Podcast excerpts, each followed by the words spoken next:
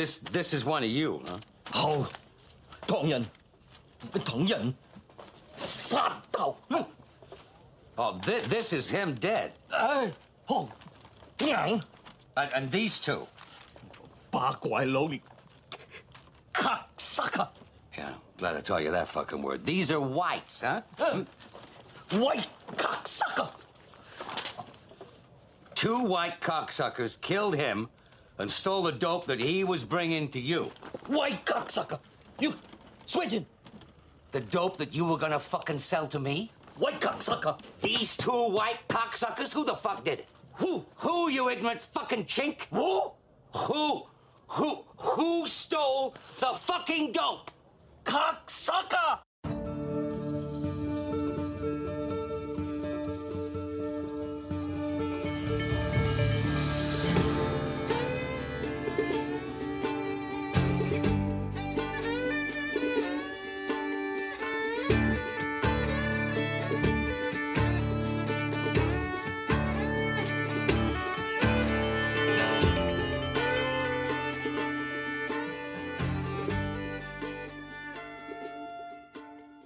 Hello, and welcome to another episode of the Holmes Movies Podcast. My name is Anders Holmes, and I am, after a very long period of time, I am joined again by Adam over Skype. Hello. It's been a while since we've done an episode together. Ah, it's early. Well, for you it is. Yeah. It's six in the fucking morning. Anyway, Is it six in the morning? here I am. Jesus. That's my commitment to podcasting. Anything past like five is a no-no. Duh. Anyway, um, I feel. Uh, I feel like Al Swearengen after a rough night. No, um, I'm ready to go. I can't wait to talk about this. Uh, how are you? I'm good. Yeah, I'm good. Uh, I've been busy, but yeah, I'm good. This is one of my days off this week, so it's nice to have a day off to do a bit of podcasting. Yeah, yeah, I've been working. Uh, not, I did a little sound job uh, uh, um, a few weeks ago. It was a pilot for not really a pilot, but like a test screening, test uh, video for a short film that might get funded. Actually, they did get funded because I saw on Instagram they did get funded for that short film. So maybe I'll work on theirs. I don't know. But no, it was good fun. I was it was because I had worked with them before and they liked working with me and they thought I was really good and nice and decided to bring me along and it was cool. We were shooting behind the scenes all night, uh, shooting the ci- in in the sort of office area of the uh, Grand Theater, the cinema here in uh, the Grand Theater Cinema here in Copenhagen, which was pretty cool. Good and nice. I like that. Yeah, um, good and nice. good and nice. That's but- how I describe you. but yeah, um, but yeah, it's good. Yeah, um, the, it's nice to see the sun is finally out. Wish we did have the sun out and the heat when I was making my short film because we were shooting. Most of our short film took place outside, and the weather was not on our side, which was a little bit annoying. But anyways, we, you know, I, I, I mean, I've I mentioned this before in a, a thing, but. I had a producing teacher who said no matter how bad things can go in your film, things can fall out, or weather sh- is shit or anything like that. He always says you'll have a film at, at the end of it, and we did. So I'm very happy with that and looking forward to putting it all together.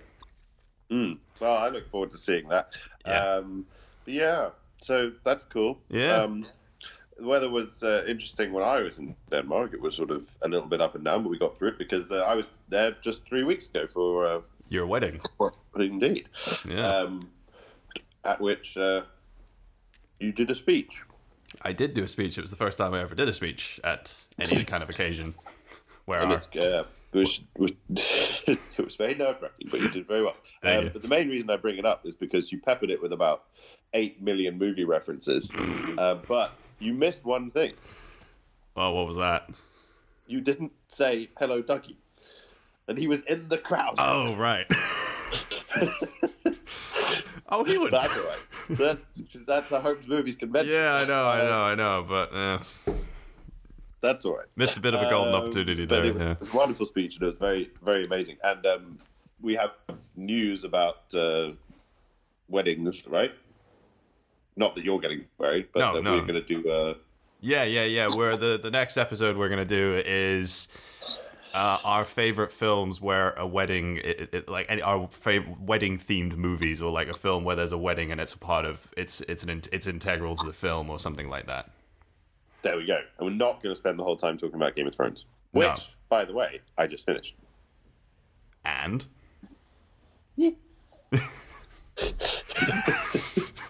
that's kind of like how I felt as well. Yeah, uh, yeah. I'm on like I mean I'm, I'm on like a group.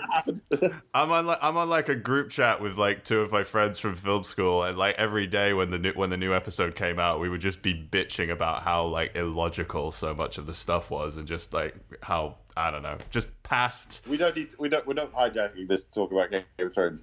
Um, Yeah. But um, but yeah, there's there's a couple of um, plot holes. But uh, no, I mean, it, I, honestly, I think that, um, and I'll say this and say no more on the subject, that they did right by most of the characters, not all of them. They did right by most of the show, and they're clearly ready to be done. They're clearly exhausted by the process of making this huge program, and I think under the circumstances, they did okay. There are a couple of differences though between that and how and what we're going to talk about and how it all ends and how I think Deadwood obviously did much better. But Yes. um, I don't. I didn't feel the need to tweet about it, for example, but mostly because I only just finished it now and it's June. yeah. Um, anyway, well, you've been busy, of course. well, you know, yeah, um, Yeah. I did. It did take about two. I mean, no, Uh, what- we watched it. I think in three sittings. Yeah. Do We you know sat down to, I mean, we, we got. I think we bought a one week free trial of HBO, and we didn't have to pay anything. Nice. we, we watched the Deadwood movie and Game of Thrones in less time. than- Ah, you could have so, watched uh, you, you you could have watched True Detective season three. David Milch wrote an episode for that. Oh yeah. Well, I was kind of figuring maybe you would buy that on DVD and I'd steal it from you one day. Uh, fair fair point. You know that big battle episode, episode three in Game of Thrones. You know how many nights it took to shoot that that episode? How many nights with a K or just nights? Night nights like as day, in like it, night shoots. Sorry, like do you know how many nights it took to film that whole episode? Uh, no, how many? How many? How many knicks did it take to shoot the? It shot. They shot uh, episode three, titled "The Long Night," which was directed by Miguel Sapochnik, who directed the Battle of the Bastards episode and Hard Home in season five. So he he he comes for the big event episodes, and he also did episode five, where you know Dragon Fire got fell down on getting King's Landing. But no, it took fifty five nights to shoot that episode. Over like one after the other, and. uh a lot of people were like hoping to never do that sort of stuff again. Yeah. I mean, Yeah. there's good bits and there's bad bits, right? Yeah, it's a lot of yeah, a lot of Anyway, we're not talking about Game of Thrones. No, we're not. We're talking about different HBO properties. yes. We uh, I actually did it. I did an episode by myself uh, uh, recently about uh, talking about the Deadwood movie, but I Yeah, didn't. well, no one's going to listen to that. They're going to listen to this one. Yeah, but I feel like with this one we can go into a little bit more detail because I didn't want to like spoil anything because I feel like this could be a bit more of a spoiler and more detailed Oh, yeah. review. So yeah, if you haven't seen the HBO show Deadwood, which ran from 2004 to 2006, yes, uh, and if you haven't seen the Deadwood movie, which recently concluded said series, then you should stop listening now because we're going to start spoiling things very soon. yes, starting from now. Cocksucker upstairs. Across the way, whorehouse where I work. He is a fucking cocksucker. Locks the fucking door so people can't get to help him. Fucking ashamed to be sick. You know he had it designed to murder that little one. No, I didn't. Hell yes, he had it designed. Charlie and me spirited her from camp, forced him to a second victim more suitable to his cocksucker's purpose. Think they're any different if they've had their fucking dicks cut on? They ain't no fucking different. You gotta like their friends, or they won't teach you numbers, or every other fucking regulation they set. Anyways, far as it fucking goes. He also brought the cripple from that orphanage. uh, what orphanage? And don't buy his bullshit about the nine cent trick. What cripple? Jewel. That he says he's got around against some hooplehead only having nine cents and wanting a piece of pussy. That ain't it. Why she's around is It's his sick fucking way of protecting her. I I've said what I've I've posted about on Facebook and on Twitter, and I've also talked about it on the episode. But I've we've I've yet to hear your opinions on the Deadwood movie, like your sort of more detailed review and Well- analysis. Um, I predictably loved it. Um, I thought it was a quite wonderful revisitation of old friends, old um, locations. It really um, brought you back into the world of the show in a convincing and um, moving way. Um, it was rushed, of course, it had to be, but unlike its other HBO cousin, Game of Thrones, that only affected it in terms of how they were how they had to spend relatively little time with each character. It didn't feel rushed in terms of um, there being too many major plot holes. Of course, there were a couple here and there, but nothing that made you think like, "Ugh, this is this is unconvincing" or whatever. You know, you understood that what you were getting was all you were going to get, and that's why they had to, you know, keep things moving the way they did. Um, it was, I thought, beautifully done. It was also different enough from the show uh, to make it feel like there was they you know that there was artistic justification for bringing it back rather than just a sort of nostalgia fest. And um, and it was um, it was very I just think some of the decisions they made were very interesting and very uh, pleasing. I, I think so much uh, was done to um, to leave us feeling that actually, yeah, we'd we'd come to the, you know we'd come to the end of the story and and we were happy with where we'd ended up. And I think the the decision that Al would not live to see the end of the well, you know, would his death would be the end of the show was a really good one. The decision to give Trixie a happy ending, no pun intended, was also a good one.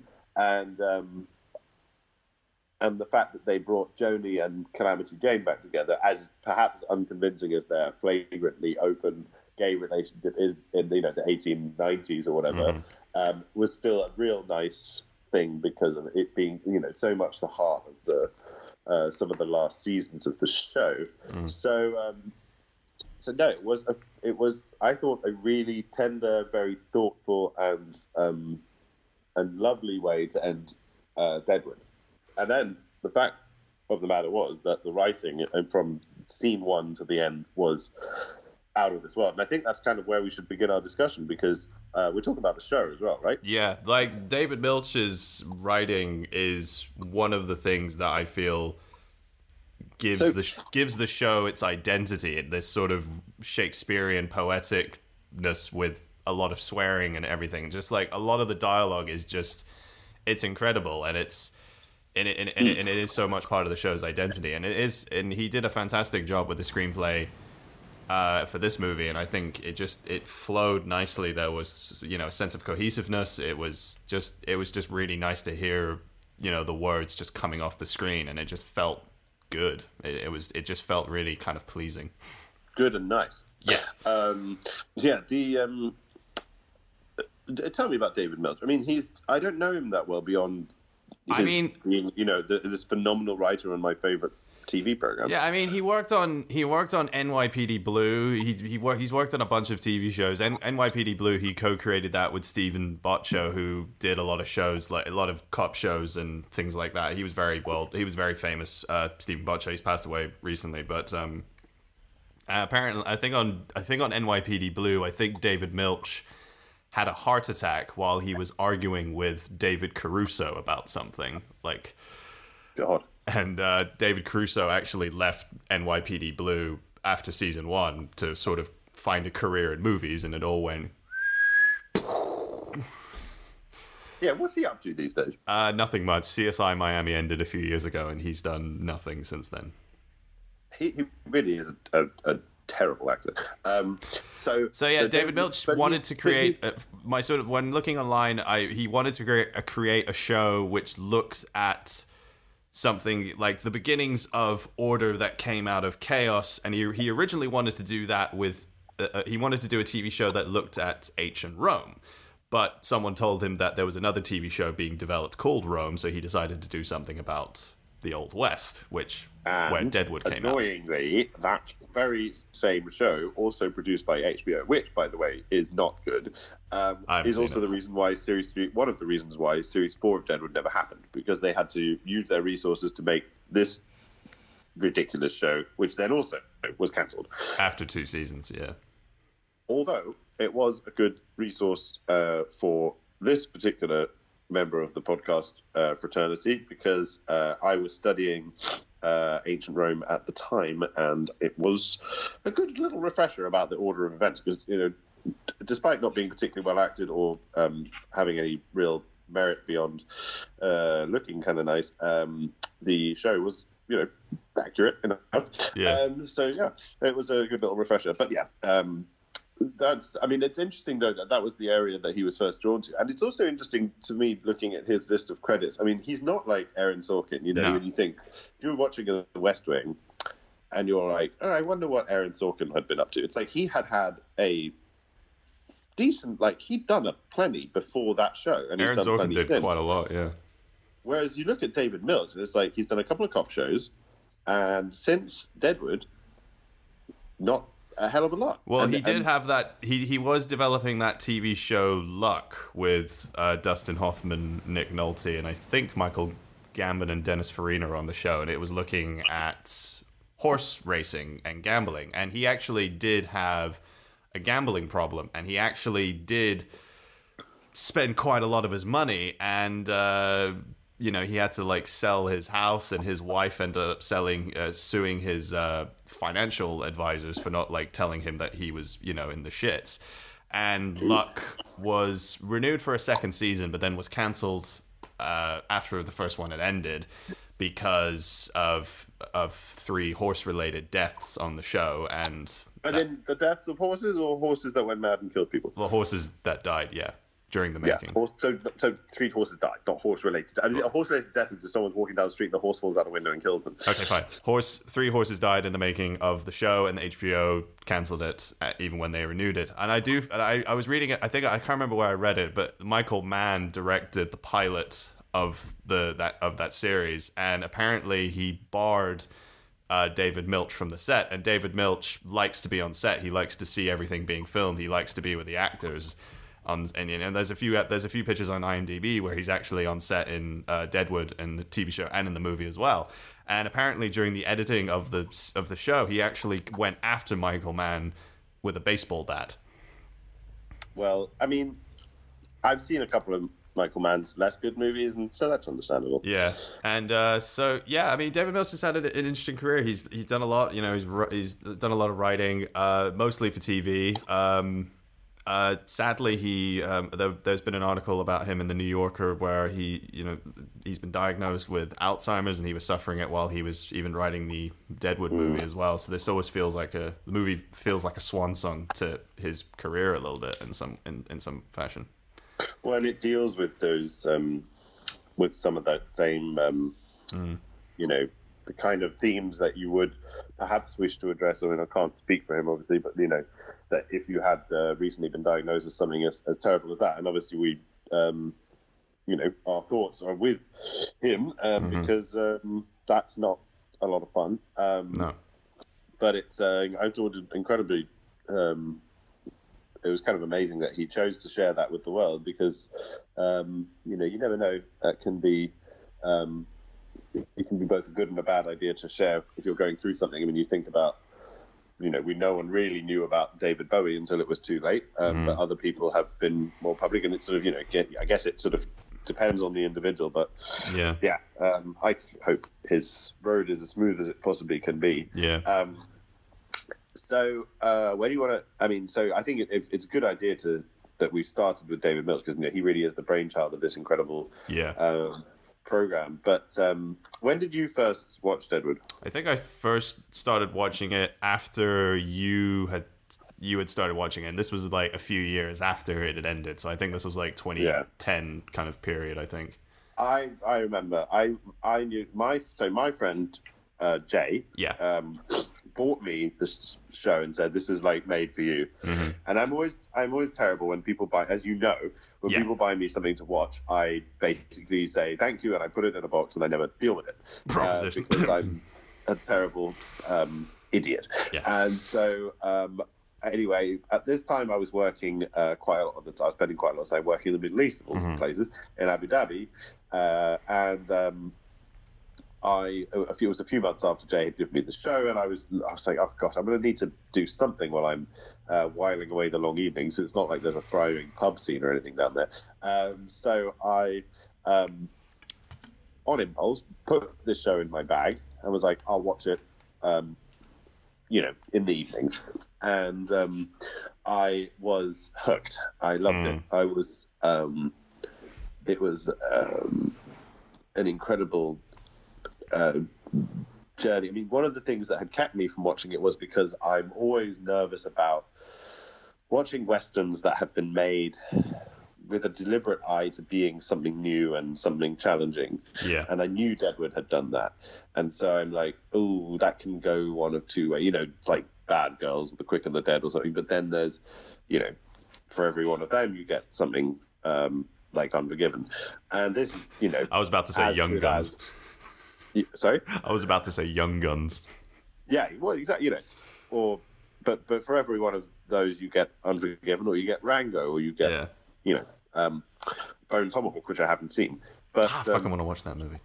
it's supposed to be quite good. Yeah. Um, anyway, so I was um, I was just, you're just immediately drawn into this this world, and what I think is really crucial about it is you're drawn into a community because one of the Deadwood's greatest strengths is that it has this amazing ensemble. Yes, it sure does.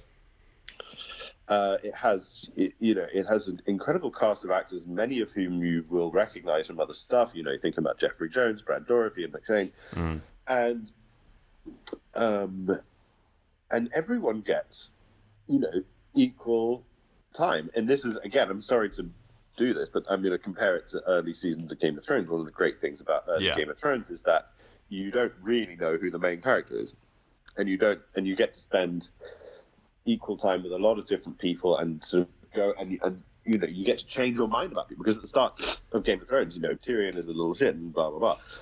At the start of Deadwood, I was convinced. Well, this Swearengen character is going to be um, The good the guy. main villain of the show, and by episode three, episode four, he's if not quite the protagonist, he's definitely not the villain because then you get the, you know, then then all of a sudden Powers Boothe shows up and it's like, well, you want to see a bad guy? Let's Yeah. you know, let's talk. So um, uh, so you know, it's it's um, it's amazing how the show moves, but I think just this the thing that that that goes through every season and that actually is such a huge part of the film as well is what an incredible cast of characters and cast of actors and how those actors have understood their characters from the very beginning. Yeah. Um, yet another thing that you could compare this show and Game of Thrones is, is that in the last series of Game of Thrones, it seems that a lot of the characters are making decisions or doing things that don't seem entirely consistent with how they've been portrayed up until this point. And yet in Deadwood, with a gap of, despite a filming gap of 12 years and a Yeah. release gap of 13, uh, the actors are, um, it's as if they have, you know, just picked it up exactly where they left it. Yeah, it it's really like- is as if the characters have been hibernating. There's no character there who doesn't do something, uh, who does something that seems in any way implausible or, or, or weird. Yeah, it just it just seemed like they never left. Everyone fell into their character very seamlessly, and it does. It, and like you said, it has one of the best ensemble casts of all time, and a lot of the actors in it are just great character actors that just look believable for that world that the sh- that for the world that the, in the show that they're creating. Like everyone. Like I don't know, like Conrad Stapleton, who wears like a top hat and bearded and stuff. He looks like a Western character actor. And I think that's, and I think just the way they speak and the, their sort of dialect and how they move and stuff, like everyone just feels authentic to that time period. the the um, the dialogue's amazing because they use contemporary to our time. They use contemporary swear words, but in this very deliberately uh, 19th century uh, way of speaking. And I think the marriage of those two, it's like there's a particular music to, to Milch's writing, and it's that that, that, you know in in Sorkin it's about rhythm and um, and sort of word choice and how it all fits together in this very kind of Yeah. musical way of speaking. It's in in in Milch's it's this combination between this very um, uh, very archaic, very idiosyncratic 19th century way of speaking with um, uh, you know with this with punctuated by um, you know the worst all of the bad swear words uh, Yeah. and using often the word fuck or fucking is used so uh, well and so um, kind of musically throughout uh, Deadwood and it Yeah. and it it, it emphasizes um, moments of tension. It adds to moments of humor. It does um, so much in favor of the show. And it's you know funny when you talk about swearing so often it's oh, gratuitous or whatever, but actually more often than not in really good shows or good films. Thinking again about um, you know our old favorite, The Big Lebowski. Um, it actually does serve such a great uh, and artistically justifiable purpose. So Yeah. I mean that's that's one thing, and then um, you know it's it's about there's a certain cadence to the delivery of uh, lines in Deadwood that is um, exemplified by Ian McShane, but also I think um, there are there you know each character has its own has his own, his, his or her own um, you know way of of of, do, of doing of you know doing the dialogue and i think it's it's just all together you know it's it is it's like an orchestra of of of, of, of voices and it is Yeah. so such an incredible show to listen to like when you I, you know, I once came across the soundtrack to Deadwood on Spotify, and they interspersed between the tracks there were bits of dialogue. And just Yeah. listening to the dialogue is, is satisfying on the ears. You know, Yeah. just hearing it out of context. I mean, how many of those? One, there's some wonderful YouTube compilations of like Al Swearengen's best bits or whatever, and Yeah, I know. I think that. I think anyone watching that show, anyone watching any of those clips who hadn't seen like the show, would probably just be like, "What is this?" it's just a guy shouting at a Chinaman who doesn't speak English. Yeah. Um, but uh, so um, we've obviously mentioned a few of the male actors, but I, I want to talk about Yes. um, a couple of the, well, a lot of the female actors as well, because it is a very good show for women, despite being a western. I think.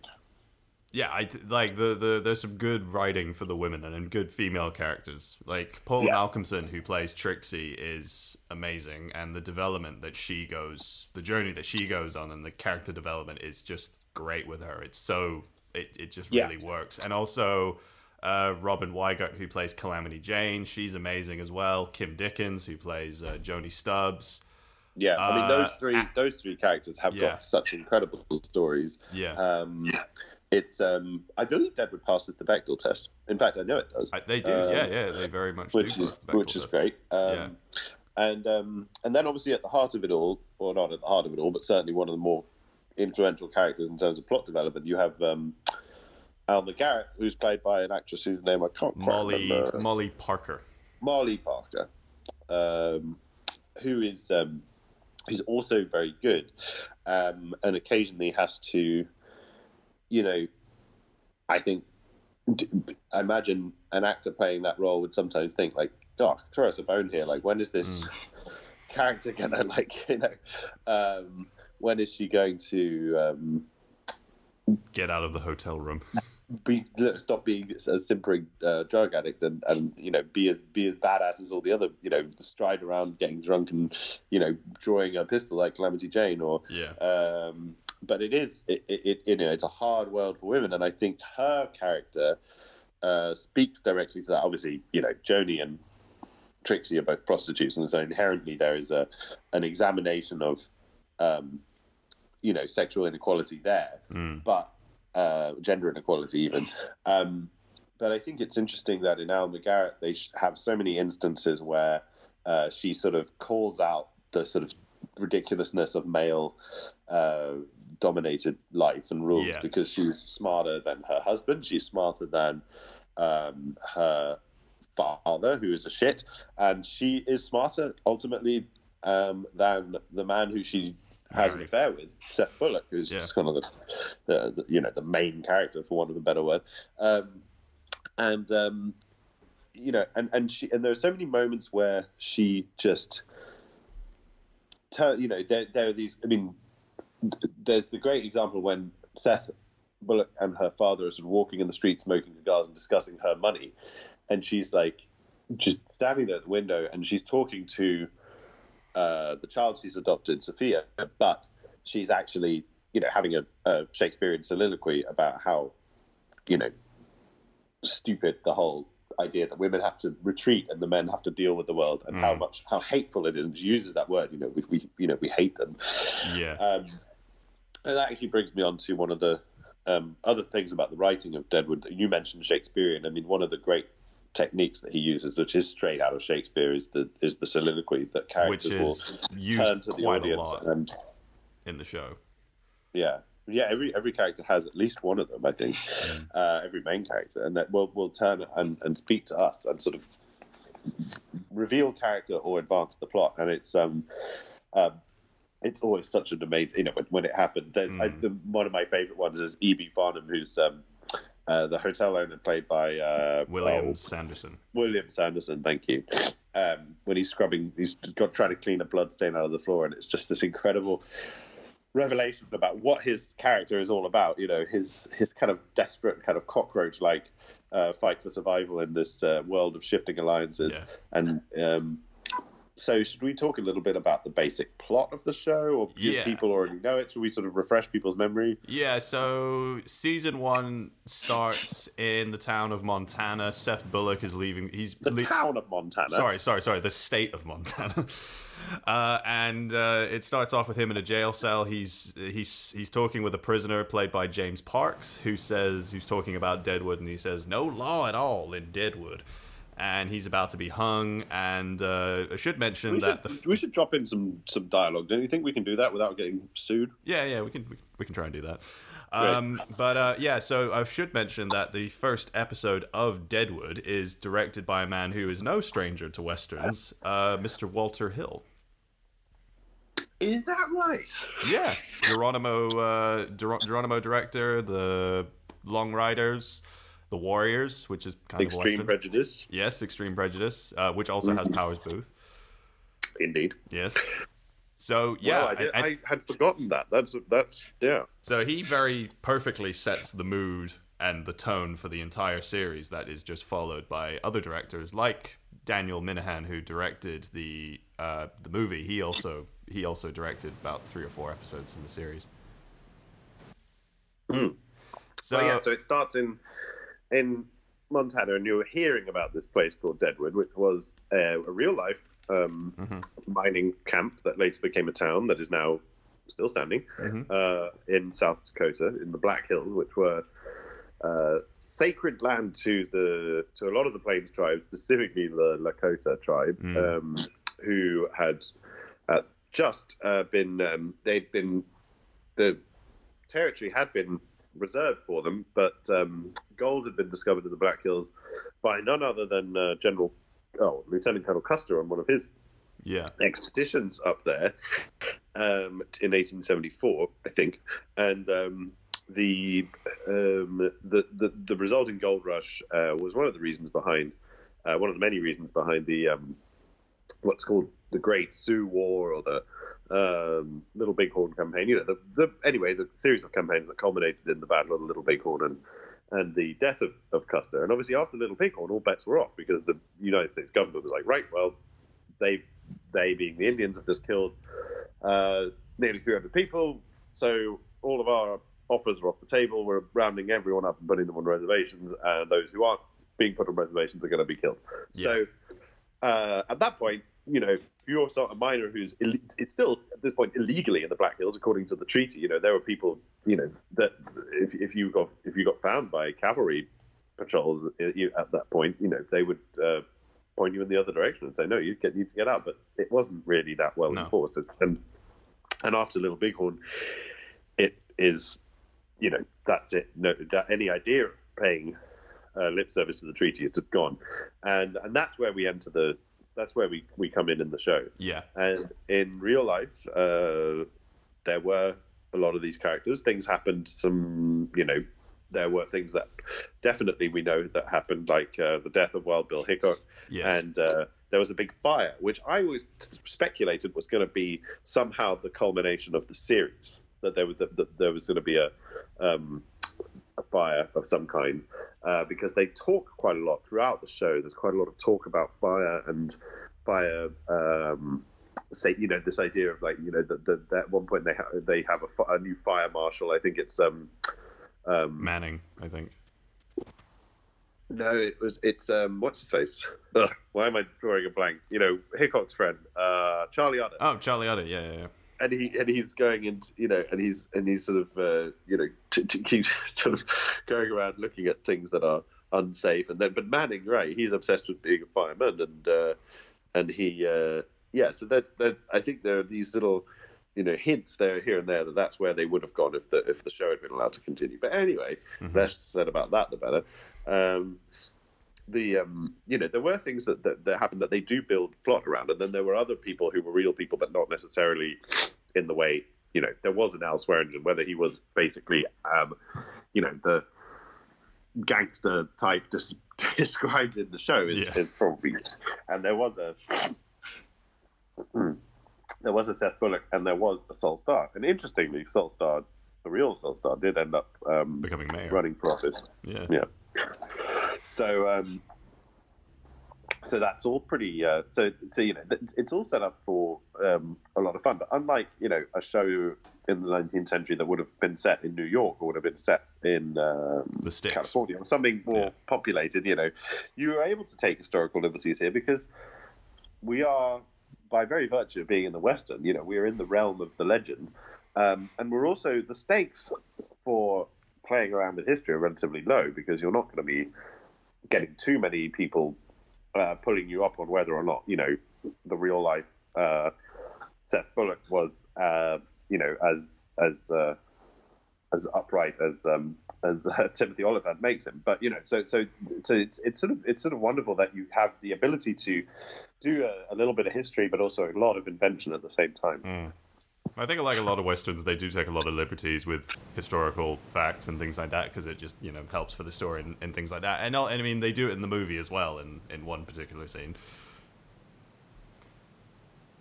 Well, which one are you thinking about? uh, the one with uh, Charlie Utter in the movie.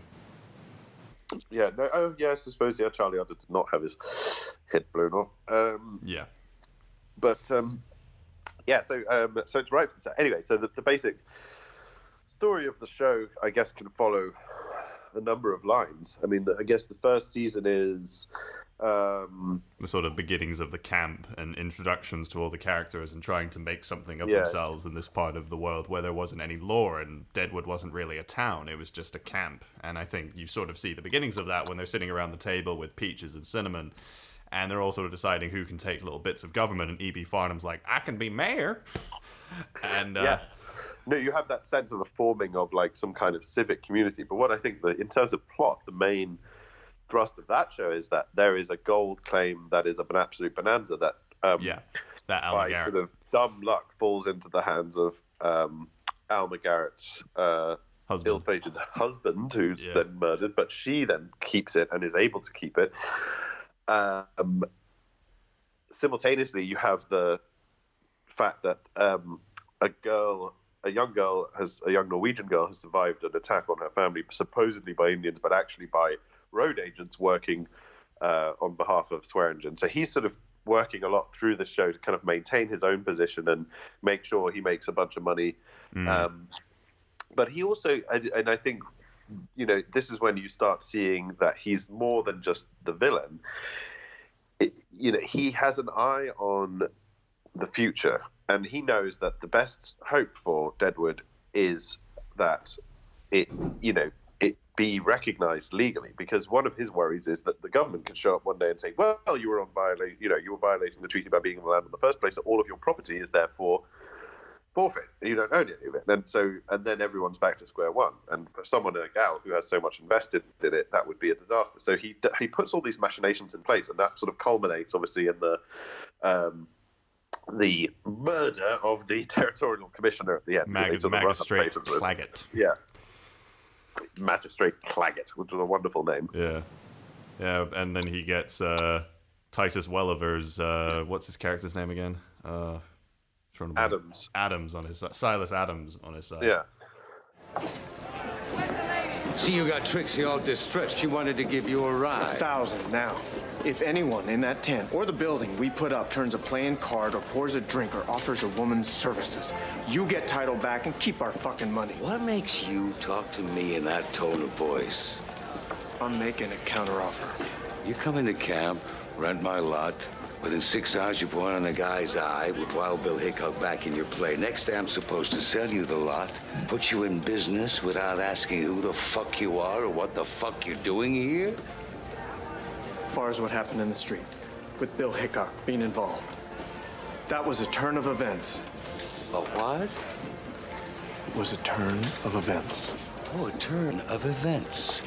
Your partner calls it a coincidence. So what with this coincidence and turn of events staring me in the fucking face and five other fucking things I'm supposed to be paying attention to? I still make you a sensible proposal and you answer by insulting me in my own joint. That didn't mean to insult you, Mr. You stay out of this. You don't know nothing about this. You weren't here and you don't have his proxy. So why don't you do whatever you people do when you're not running your mouths off or cheating people out of what they earn by Christian work? You don't want to be talking that way. Oh, don't tell me how to talk in my own fucking place.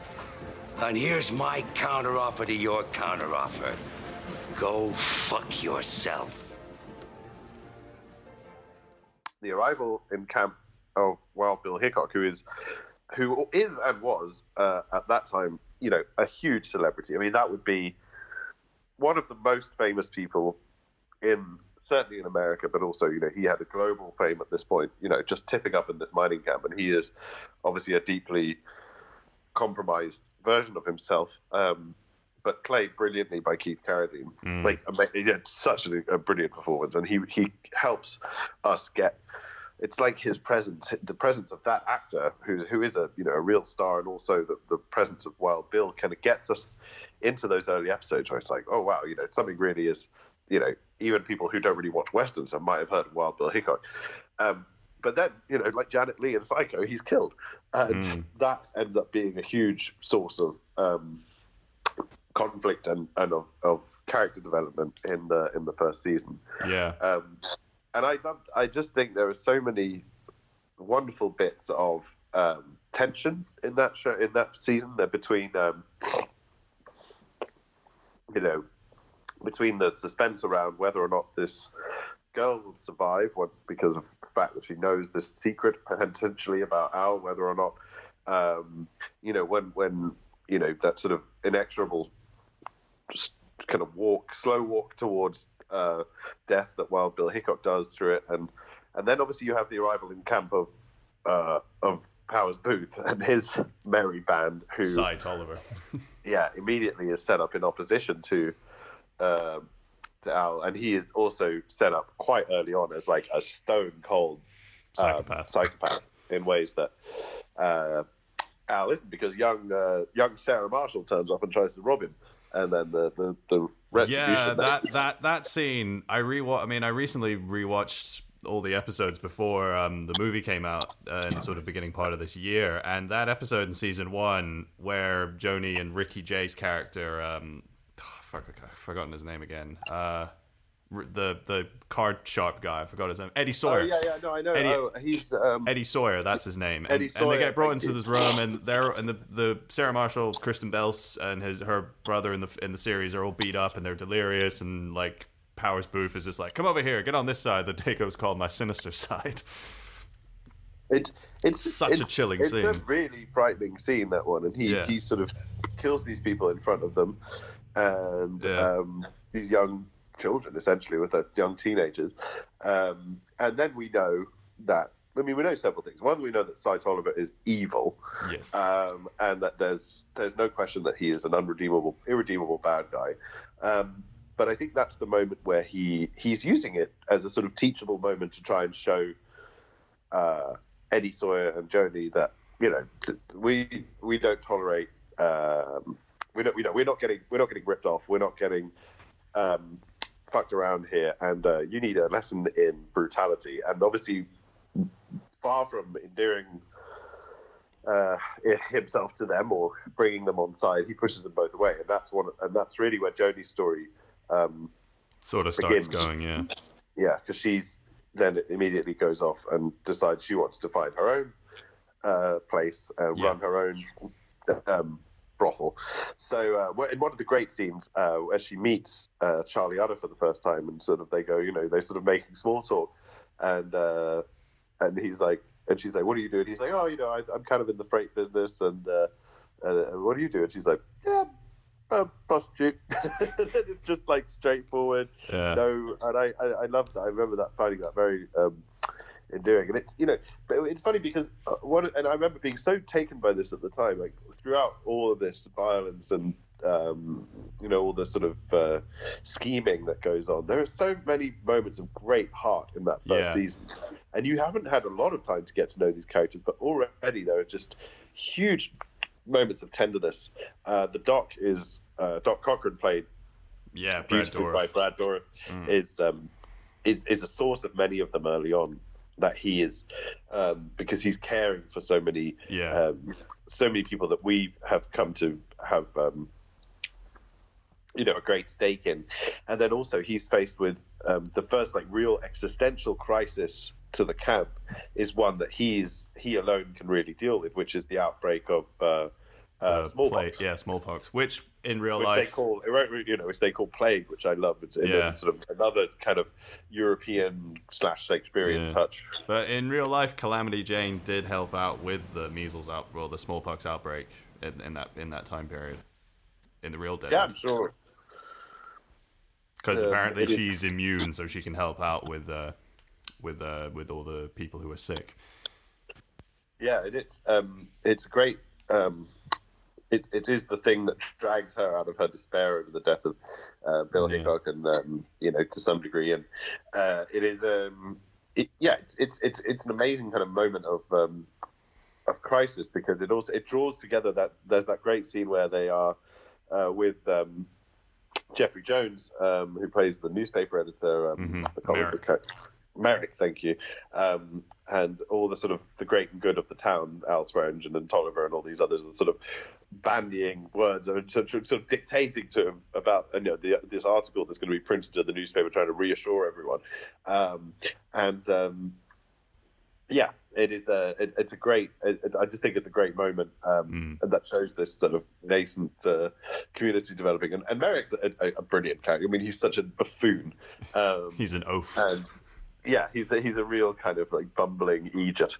Um, But there's a there's a there's also a sort of warmth to him. Um, and, yeah, it's, uh, it's interesting looking at the relationship between him and Swearengen. Like Swearengen is like he gives him so he he's he actually treats him uh, uh, like in in a very uh, in the opposite way that he treats like all the other people, like uh, Johnny and uh, like Trixie at times. But he try he he's a bit more warm to Merrick in some scenes, which is interesting. Yeah, it's almost like like he knows that Merrick has softer skin and Yeah. um, is a bit more sensitive than than the others. Um, uh, but yeah, so I mean, so series one kind of concludes with a lot of characters that we've gotten to know better. Very few um, people are, you know, we've lost, a few, you know, we've lost the Reverend, we've lost Bill Hickok, and uh, a couple of couple of unsavory characters have bitten the dust. But like, it ends on this note of wonderful sweetness with the the doc dancing with uh, with Jem, Jewel. who's I think it's oh wait, I think it's Jewel. Jewel. Yeah. uh, who who is um, who is an actress played by. Uh, sorry, what's the actress's name? Is um, Uh, I can't remember. I'll just look her up really quickly. I think her last name is Jewell actually. But anyway, she she has cerebral palsy in real Gerald life. so I think- Geri Geri Jewell. Yeah, that's her name. yeah. And so, and I think that's. But anyway, so that he's he's helped her um, make a sort of mobility enhancing uh, harness for her leg. Yeah. and um, and at the end of the last scene of the show is those two dancing in the saloon, and it's that I wanted to just touch on because speaking of you know the great westerns, one of the things that happens in each iteration of Deadwood, including the film, is that at some point there's a community dance, and of course that was one of the things that uh, John Ford always used to Yeah. show the human, you know, to to express the commitment or, and the sort of the spirit of a particular community, whether that was hmm. like a fort or a town or Yeah. uh, whatever. But that's actually uh, that's actually one of my favorite episodes of the show. That last season, that last episode of season one, Like, there's a lot of great scenes in that. There's that bit where Doc confronts Al a little bit over the Reverend Ralph McKinnon, who has a tumor in his head, and also him. And also, he has his own little soliloquy moment as well because Doc Cochran was a doctor in the Civil War, and That's there's right, and all these little and he he's sort of drinking and then he's just having this moment of re- re- venting and it's actually a really really moving scene and very it's quite powerful and there's a lot of images of that like you know put in your head of what he's seeing because you know the American Civil War was horrible for I mean, for a lot of reasons There's a great exchange as well. One of the great moments of sort of dark comedy where um, the Al Swearengen says, you know, he was going to be left holding a bag of shit, and then Doc says, "No, I'm asking you to care for a human being in his last extremity," and Al Swearengen, because a human being in his last extremity is a bag of shit, um, which is, um, you know, it's, it's an example of how yeah artfully kind of funny Deadwood can be at times. And I mean, there are moments of kind of broad comedy in this first season, even. I mean, that was another thing that surprised me, as I had no idea how funny it was. Um, I mean, obviously, the scene with Wu, uh, the famous scene with Wu, which I think you could probably drop in the audio Yeah. at this point. I, I wouldn't want to do an impression of it for fear of uh, yeah it's uh, just anyone. But it's just like you know, it is very. It, it honestly is. It's straight out of like Fawlty Towers or Yeah. something. It's not even. You know, it's it's it's, it's so. like who it's you reckon are fucking sort of slapstick. But I, I- love in the movie because I felt like, how are they going to do Wu? Has Wu taught has taught himself English over the over the over the last like ten years since like of the since the in the events of the show had ended, but he's just gotten like a translator, and I thought that was just Well, brilliant. it's it's it's it, what's it, it's, it's like the kid from the I couldn't believe it, the kid from the Indiana Jones movie. yeah, What's his name? Like Short Round or whatever it was called. short round, yeah, I was like, I can't believe this. this- I mean, there was a couple. Of, I mean, not to go too far ahead, but there was a couple of new characters that I thought just didn't really work in the Deadwood movie, but that's fine. Yeah. Um, they didn't have enough time really to um, yeah. uh, to dwell on them. But anyway, so we go into series two. Yeah, series two uh, is the arrival of Seth Bullock's uh, wife, well, his brother's wife and his brother's son. They're arriving on the town with a few prostitutes that are working with Joanie, and Joanie's about to set up her new place, the Chez Amis. And Bullock has started an affair with Alma Garrett, and quite a few people are aware of that, including Al Swearengen. And there's a moment where there's some shooting out in the streets, and Al is standing up from his balcony, as he does from the Gem Saloon, and calls out Bullock and sort of makes reference to his little affair, and then it results with them beating the shit out of each other on the streets. Well, and, and very nearly in, in the death of one or both of them. And it's like, Yeah. I remember first watching that and be like, hang on a minute. Is one of the main characters of the show going to die in the first episode of the Yeah. second season? But I ju- and, And and, and, and just as uh, Anna Gunn, who most people will know plays Skyler White from Breaking Bad, he pla she plays uh, Bullock's wife, and she arrives on the in, on the stage, and Al has a knife on Bullock's throat, and he sees the wife and the son, and then he just goes, "Welcome to fucking Deadwood." Can be combative. Um, it's um, yeah, it's an incredible introduction to the second series, which obviously then has to involve um, Bullock and Al learning to live together. yeah, um, and obviously him uh, he has to learn to live with his wife too. Yeah, um, and that is tough. And obviously one of the things that makes it even tougher is that uh, towards the end of the show um, in the the child is killed in a freak accident involving a horse, uh, Yeah. a horse-related death, as you might say, uh, and um, yeah, the, um, th- that sort of you know threatens to destroy their marriage because she's been humiliated when the moment she shows up, Alma decides that the time is right to, you know, uh, introduce herself, and she does it in such a way that leaves no doubt that she's been having an affair with Bullock, and um, you know, it it become it, it, it, all becomes very soap opera uh, in a good way, and um, and they have to um, they have to find a way through that. Obviously, this is all complicated by the fact that um, uh, Mrs. Garrett is pregnant with Bullock's child. yes, Um, so there's there's a heck of a lot going on, um, irrespective of the fact that we have uh, in camp we have the arrival of uh, not the first but the second character played by um, Garrett Dillahunt. Garrett Dillahunt, who I just think is one of the he's he's like the he's he's I don't know like what what would you want to he's like almost like uh, the modern day Harry Dean Stanton. You know, Yeah. he's like the biggest gift to the Western. He's Yeah. got the perfect face and voice and aspect to play in, in Western movies, and he's also just a brilliant kind of character actor. But he's he's he's already played. Um, He played Jack Jack McCall. McCall, who's the guy that killed Wild Bill Hickok. yeah, and he now plays Francis Wolcott, who um, Works for Is- George Hearst. Who works for or the as yet unseen George Hearst, another real life character, Yes. uh, father of William Randolph Hearst, of course, on whom Citizen Kane is based. yes. Um, and he's in camp working uh, for George Hearst, trying to set up his, you know, interests and, and get people to sell their claims and uh, buying them up on behalf of Hearst and using as his agent in this um, Little scheme. Yeah.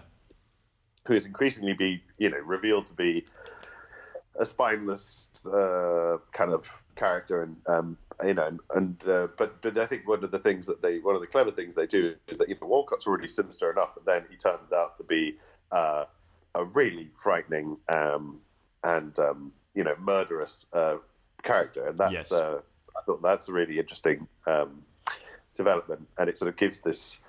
Um, it gives this huge moment of tension in the in the show where he he murders everyone but Joanie and her new uh, Yeah. establishment, or nearly, or he murders I think three of the people in this new establishment, and um, I, re- I read up on. Um, I was reading on IMDb on the trivia page the the scene where the woman who gets her throat cut. She, I think she was so into the scene she didn't. She she she kind of forgot the fact that she had a prosthetic neck that she actually thought Garrett Dillahunt cut her, and you can kind of see her reaction on the screen on the screen.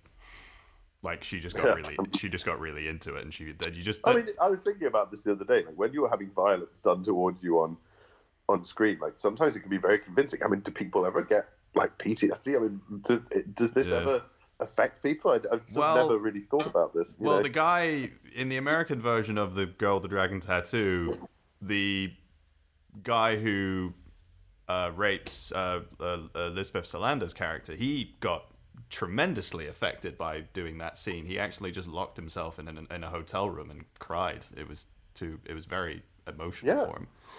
Yeah, yeah. It's, I guess even if yeah, if you're perpetrating violence, maybe it's even worse. But it makes you think, doesn't it? I mean, um, but no, that's that's an incredible that's an incredible moment in the show, and it's um, there's um, uh, yeah. So that, I mean, series two basically picks up picks up where series one left off in terms of um, you know having all this uh, plot action going on, but they also drive forward this idea of this community forming, and Yeah. I think that the the the death of the boy is a great example of when um, you know the, the the town kind of comes together, um, and the funeral is a very moving uh, moment, and it's also terrible because it's you know Mrs.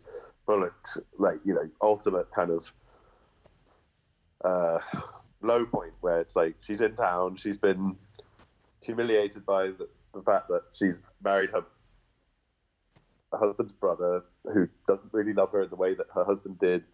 Um, but she, you know, out of the because of the mores of the time, it's easier to be married than not. And then um, to cap it all off, he's had an affair, and then you know the the, the thing that she can really cling to is the, the is is it's her son, and then he's taken from her as well. It's just it's it's just so tragic, and I think that Yeah. um, there's a great amount to be said actually for the the subplot of her and Bullock's relationship and how and actually I think one another thing that they address uh, so well in, in the in the film. Oh yeah, I think they did that very well. Very in in in, in a very good way of like making it look subtle without like really sort of drawing. It, it was really well done. I think Anna Gunn and that uh, the relationship that her and uh, Timothy Olyphant had as Seth Bullock and his wife. I think that was a really well developed uh, part of the film. There's great poignancy in Deadwood, and I think obviously that is really ex- uh, used and exploited in the um, in the film. Um, But it's it's a hugely um, poignant and moving show at certain points, and I the uh, um, I think there are some great bits uh, in series two that really sort of express that. Um, Actually, one of the scenes, just thinking about poignancy, the it's after uh, just going back to season one for a bit. There's the bit in just after uh, while Bill Hickok has died and Charlie Utter has just returned back to the camp, and then he's standing at the grave with Calamity Jane and he breaks down. I thought that is a very moving scene and used very you made very well with the music and directed and everything. Oh god, yeah. I mean, so much of the stuff around Bill's death is incredibly, incredibly moving. Um, the um, yeah, so so so series two ends with um, Hearst showing up in camp, and um, and we have our we have our bad guy for the last season. Yeah, who is a real bastard. it's like they keep getting more and more like the the threats to the camp, you know, with Magistrate Claggett, then Wolcott, then Hearst. It's like they go from strength to strength, and Hearst even shows up with his own version of, uh, you know, Sir Gregor, uh, the Mountain, um, in, in the form of Captain Turner, who is this, you know, beast of a man who we know at some point is going to um, do something horrible. Someone, and that's I think one of the things I, we haven't talked about yet, and I think draws neatly into series three is violence. Yes, the violence in the show is incredibly visceral and it feels like it has real consequences. And it's like, you know, we talked about the throat cutting scene and how upsettingly realistic that was. And then, you know, the fight between um, Dan, Dority, Swearengen's sort of conciliary or right hand man or whatever you want to call it. Yeah. And, uh, and Captain Turner in the street is one of the most, I mean, just the bit, just, really, just the really bit with the eye. Just when that happens, it's just like, oh my god, that's that's fucking graphic. It's just so upsetting, um, mm. but it does uh, ultimately go the right way. I mean, there's so many moments in, in Deadwood where you're like, right, this character is for it. This they're, they're fucked. They're gonna die, and they don't. And mm. um, and in the, and then other times where you're like, oh, this character's gonna be fine, and then they die. So yeah. it has that. You know, the the violence is a little bit to not to keep doing this comparison, but I just watched it, so fuck it. But like you like the early seasons of Game of Thrones, where yeah. You just because you're one of the main characters doesn't guarantee that you're not going to have something happen to you, and just because you're um, yeah, just because you're like you're yeah. gonna, you know, just because like so someone like Sansa, for example, it's like, oh god, she's a drip, she's not going to do well, and then lo and behold. So um, I just think I love the way that there's um, there's that randomness, and that also that violence is this great equalizer. You know, no one is safe from you know, no one can survive having yeah. their eye ripped out and their head bashed against a rock.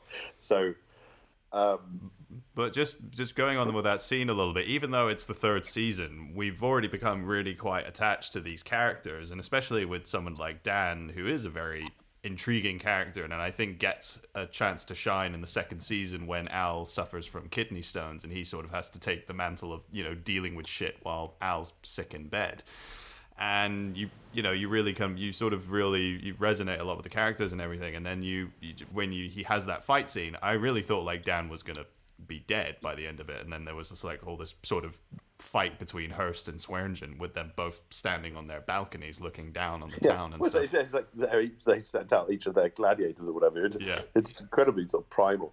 Um, no, it's it's, it's amazing. The you know the way violence is used is is um, is really uh, uh, unusual for the Western in, in terms of the fact that it's not, you know, people are just gripping their stomachs and falling out of their saddles. There's real blood and guts and, and the sort of some of the like sort of toe curling like moments uh, that are right there from the first season when like you know Doc is probing around and, and the fact also that the the most sort of gross and horrible sort of feature of it all is that every time someone dies. who doesn't get buried in the graveyard, they're fed to pigs. pigs. Which um, also, of course, reminds us of one of our old favourites, Snatch. Yeah. Feed them to the pigs, Errol.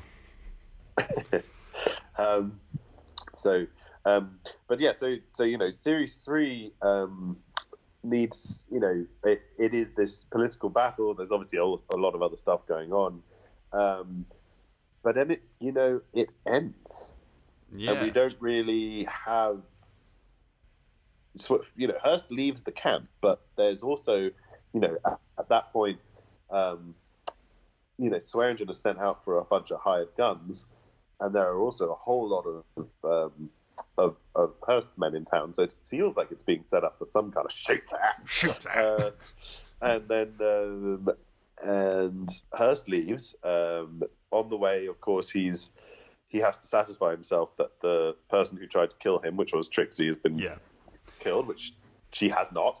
No. And in one of the great kind of moments of tragedy in the show, a perfectly innocent character who looks a bit like her is killed in her place, and and a great there's this tense moment where they show the body and it's uh, you know her sort of nods and off they go, but you know there are guns pointed at Al through all of that. Um, the um, the sort of the the, the the the conclusion is not like tied up with a bow. No, it leaves- really feels like it's being set up for another. Yeah, it just it leaves kind of like a bitter taste in your mouth because you you there it, it doesn't end like on a cliffhanger where you're like oh god there's what's you know what what's gonna happen it does you do sort of know where the ending goes but you just sort of feel like there's just that little bit extra more that we want to see like we there is a conclusion that we want to see There's one more series in it. yeah you there know, was one more there series is in it, yeah. series in it, and while I I love the film, I really wish that they'd made the fourth and what would have been the fourth and final um, yeah uh, series, and, and it's a shame that they never got to do it. And I think that it's even more of a shame that there were moments where it could have happened, and then it was sort of gradually we started to realize as the years went by that the sets had been dismantled, the actors had all gone on to do new things, you know. everybody and, had um, aged and that was that. Yeah. And then yeah, and then obviously, um, you know, there people had legal troubles, and then uh, Powers Boothe died, and you know all this other stuff, and then so it started to feel like this would never happen. Mm.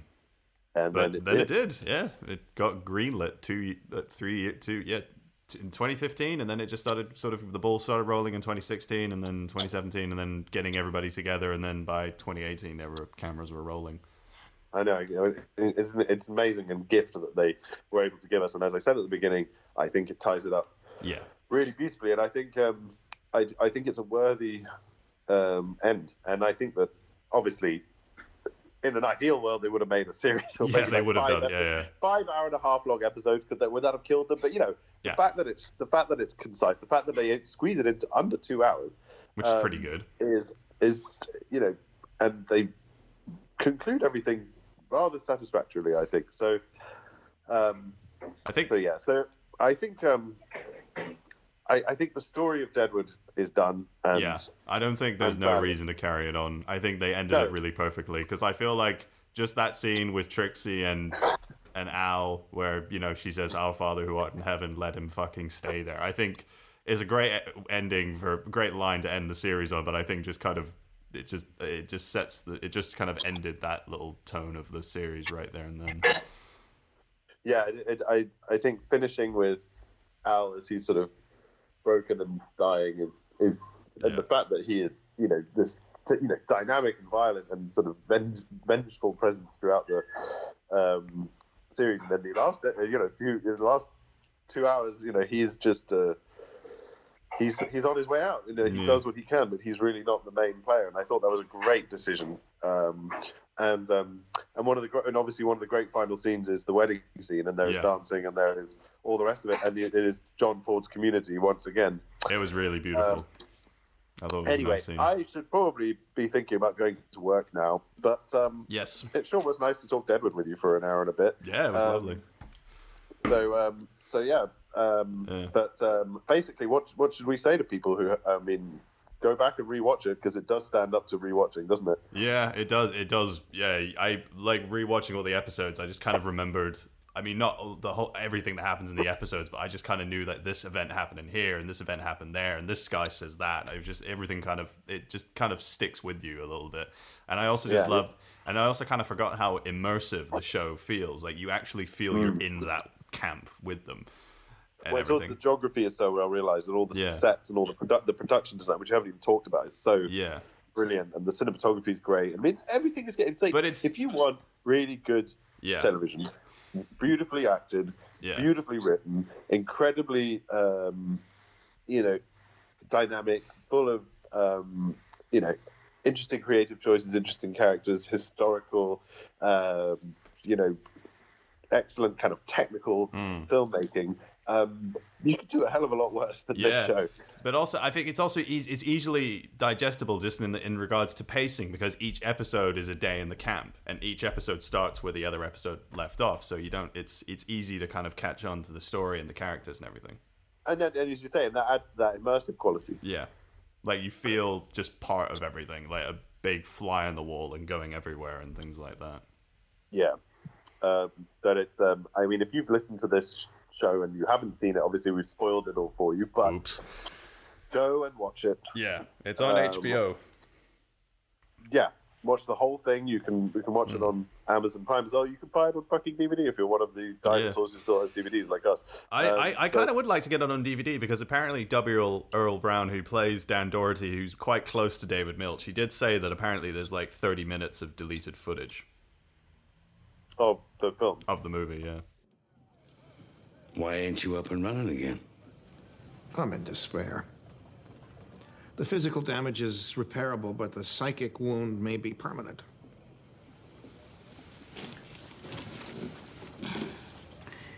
You ever been beaten, Merrick? Once, when I thought I had the smallpox, Doc Cochran slapped me in the face. Stop it, Al. Are you dead? Well, I'm in pain, but no, I'm obviously not dead. But obviously you didn't fucking die when the doc slapped you. No. So, including last night, that's three fucking damage incidents that didn't kill you. Pain or damage don't end the world. Or despair. Or fucking beatings. The world ends when you're dead. Until then, you got more punishment in store. Stand it like a man. And give some back. I will let you get off to work, and uh, you could uh, you could do that. And uh, thank you very much for talking about Deadwood. It's lovely. Oh, it, I can talk about it for hours. I just uh, Don't have the time. Yep. Gotta get to work.